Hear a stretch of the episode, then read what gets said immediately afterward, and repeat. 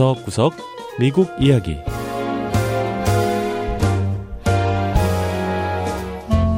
미국 곳곳의 다양한 모습과 진솔한 미국인의 이야기를 전해드리는 구석구석 미국 이야기 김현숙입니다.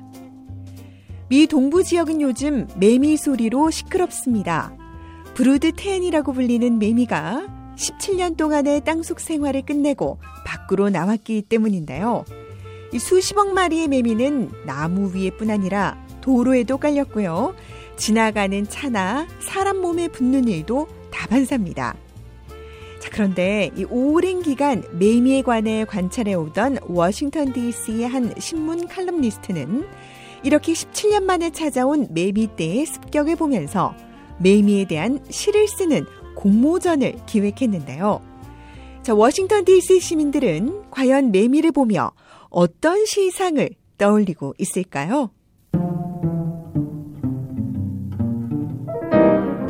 첫 번째 이야기, 매미를 시에 담는 사람들.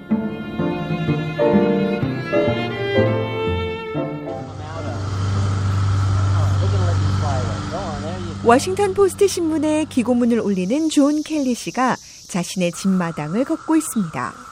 어디선가 매미 한 마리가 날라와 켈리 씨의 셔츠에 딱 달라붙는데요. 켈리 씨는 익숙한 듯 자신의 손가락 위에 매미를 올려놓습니다. Here's one right here. Because they don't bite. They don't sting. 매미는 물지도 않고 벌처럼 쏘지도 않기 때문에 무서워할 필요가 없다는 켈리 씨는 신문 칼럼니스트이자 지난 수십 년간 매미에 대해 연구하고 글을 써온 매미 전문가이기도 합니다. I'm fascinated by just how the cicada does what it does, the strange life it leads. 켈리 씨는 매미의 일생에 매료됐다고 했는데요. 17년을 땅속에 있다가 세상 밖으로 올라오는 것도 신기하지만 올라올 때를 어떻게 아는지 한 마리도 아닌 수십억 마리가 어떻게 동시에 땅 위로 기어 올라오는지 마치 한 편의 공상과학 영화를 보는 것 같다는 겁니다. 또 유충으로 있다가 나무 위로 기어 올라가 나무 줄기나 가지에 의지해 탈피하는 과정은 흡사 외계인이 나오는 영화의 한 장면 같다는데요. 그렇게 탈피한 매미는 성충이 되어 하늘로 날아오른다는 겁니다. 이 성충이 된 수컷 매미는 또 시끄럽기로 유명한데요. 수컷 매미는 복부의 막을 진동시켜 큰 소리로 울면서 암컷을 유인하죠. 이 매미가 내는 울음소리는 100데시벨에 이르기도 하는데요. 그러니까 잔디 깎는 기계나 전기톱이 내는 소리만큼 시끄러운 겁니다. 켈리 씨는 이렇게 신비한 매미의 매력을 신문 독자들과 나누고 싶었다고 하는데요. 그래서 독자들을 대상으로 매미에 관한 시를 쓰는 공모전을 시작했다고 합니다. These poems just keep coming, just like the cicadas. They're endless. 켈리 씨는 자신의 이메일로 독자들로부터 시가 끊임없이 들어오고 있다고 생각했는데요. Like here's a nice one. 가군이 딱딱 들어맞는 좋은 시가 한 편 있다며 읽어주기도 했습니다. My purpose in life was to mate me. I sang for a female to date me. 내 삶의 목적은 짝짓기라네. 데이트를 하기 위해 노래한다네. 하지만 이웃은 내 노래를 싫어한다네. 그리고 나는 다람쥐에게 잡아먹힌다네. 간결하지만 매미의 슬픈 일생을 잘 담아낸 시 같은데요. 켈리 씨는 공모전에 당선될 수 있는 시는 바로 이런 점을 담고 있어야 한다고 했습니다. I think the best poems are going to be funny. 일단은 재밌어야 하고 기발하고 또 뭔가 가슴 아픈 내용의 시를 최고로 본다고 했는데요. 독자들이 이 땅속에서 17년을 지내고 지상에서 단 몇 주만 살다 사라지는 매미의 일생을 잘 그려내길 바란다는 겁니다. 켈리 씨는 뿐만 아니라 이 매미의 가슴 아픈 일생을 통해 우리 인간들이 배울 점도 있을 거라고 했는데요.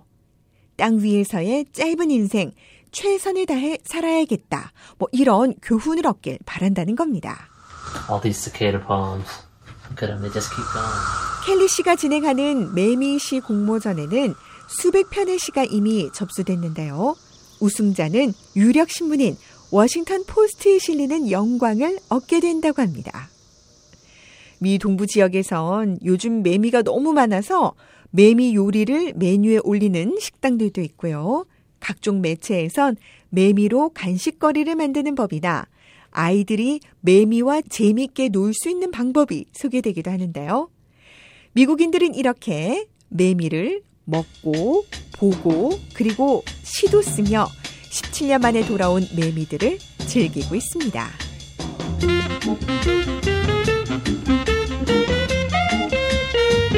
두 번째 이야기, 코로나 시대 위로의 수단이 된 ASMR 비디오. 요즘 인터넷 영상 공유 사이트인 유튜브에서 가장 인기 있는 소재 가운데 하나가 ASMR입니다. 지금은 대중적인 소재지만 불과 몇 년 전까지만 해도 아주 생소한 용어였는데요. ASMR은 자율감각 쾌락 반응의 영어 약자로 청각과 시각, 촉각, 후각 혹은 인지적 자극의 반응에 나타나는 심리적인 안정감이나 쾌감 따위의 감각적인 경험을 일컫는 말이죠. 머리를 긁거나 손톱으로 천을 긁거나 물을 컵에 따르는 소리 등 일상적인 환경의 소리에 귀 기울이기 시작했고, 특히 이 ASMR 비디오들은 코로나 팬데믹 기간 사람들의 스트레스 해소 수단으로 큰 사랑을 받았습니다. ASMR 비디오 연구가인 크레이그 리처드 셰넌도어 대학 교수는 이런 비디오가 인기가 많은 이유는 사람들이 심적인 안정을 취하는 데 도움이 되기 때문이라고 설명했습니다. ASMR has existed long before YouTube videos. But people didn't have that awareness. ASMR은 사람들이 잘 몰라서 그렇지 유튜브에서 인기를 끌기 훨씬 전부터 존재했다는 건데요. 다만 최근 유튜브 비디오들은 생활의 여러 상황을 ASMR로 재현해내고 있다고 했습니다. 온라인 미디어 매체인 바이스에 따르면 코로나 팬데믹 기간 ASMR 비디오는 급격하게 증가했는데요. I think at the beginning of the pandemic scouring the internet, scouring YouTube for some kind of 언론인인 엘레나 모리스 씨는 팬데믹 초기 이 사람들은 스트레스에서 벗어날 수 있는 걸 인터넷이나 유튜브에서 찾아보다가 우연히 ASMR을 경험하게 됐는데 실제로 이 비디오들이 도움이 되는 걸 사람들이 알게 된 것 같다고 했습니다. 리처드 교수는 이 ASMR 비디오는 사람들이 긴장을 푸는 데 도움을 주고 불면증이나 불안에도 도움이 된다고 했는데요. 하지만 의료적인 대체제는 될 수 없다고 했습니다. It's definitely helpful. I wouldn't say healing, but I would say helpful. ASMR은 그저 도움이 되는 거지 치료를 할 수 있는 건 아니라는 겁니다. 자, 그러면서 사람들이 아플 때 먹는 아스피린과 비슷하다고 했는데요. 아스피린도 치료제라기보다는 고통을 완화하는 약이기 때문에 아스피린을 먹는다고 고통의 근원이 사라지는 건 아니죠. 그것처럼 ASMR 비디오들 역시 사람을 치료할 수는 없지만 도움은 될 수 있다는 겁니다. 리처드 교수는 이 사람들이 ASMR에 똑같은 반응을 보이는 건 아니라고 설명했는데요. 과학자들 역시 현재 그 이유를 연구 중이라고 했습니다. ASMR is so subjective. Something that might trigger someone else. ASMR 비디오를 제작해 올리고 있는 리사 씨는 어떤 비디오는 시청자들에게 안정이나 평안을 주기보다는 짜증을 유발하는 경우도 있다고 했는데요. 한 예로 본인은 손톱으로 천을 긁는 소리를 아주 좋아하지만 본인의 남자친구는 그 소리를 또 아주 싫어한다고 했습니다. 지난 10년간 ASMR 비디오들은 전 세계적으로 큰 인기를 얻었고 현재 유튜브에서는 수천만 개의 ASMR 영상을 찾아볼 수 있는데요. 팬데믹 기간 어디 나갈 수도 없고 딱히 스트레스를 풀 수도 없는 상황에서 ASMR은 사람들이 스트레스를 풀 수 있는 가장 손쉬운 방법으로 자리 잡았습니다. 네, 구석구석 미국 이야기. 다음 주에는 미국의 또 다른 곳에 숨어있는 이야기와 함께 다시 찾아오겠습니다. 함께해 주신 여러분 고맙습니다.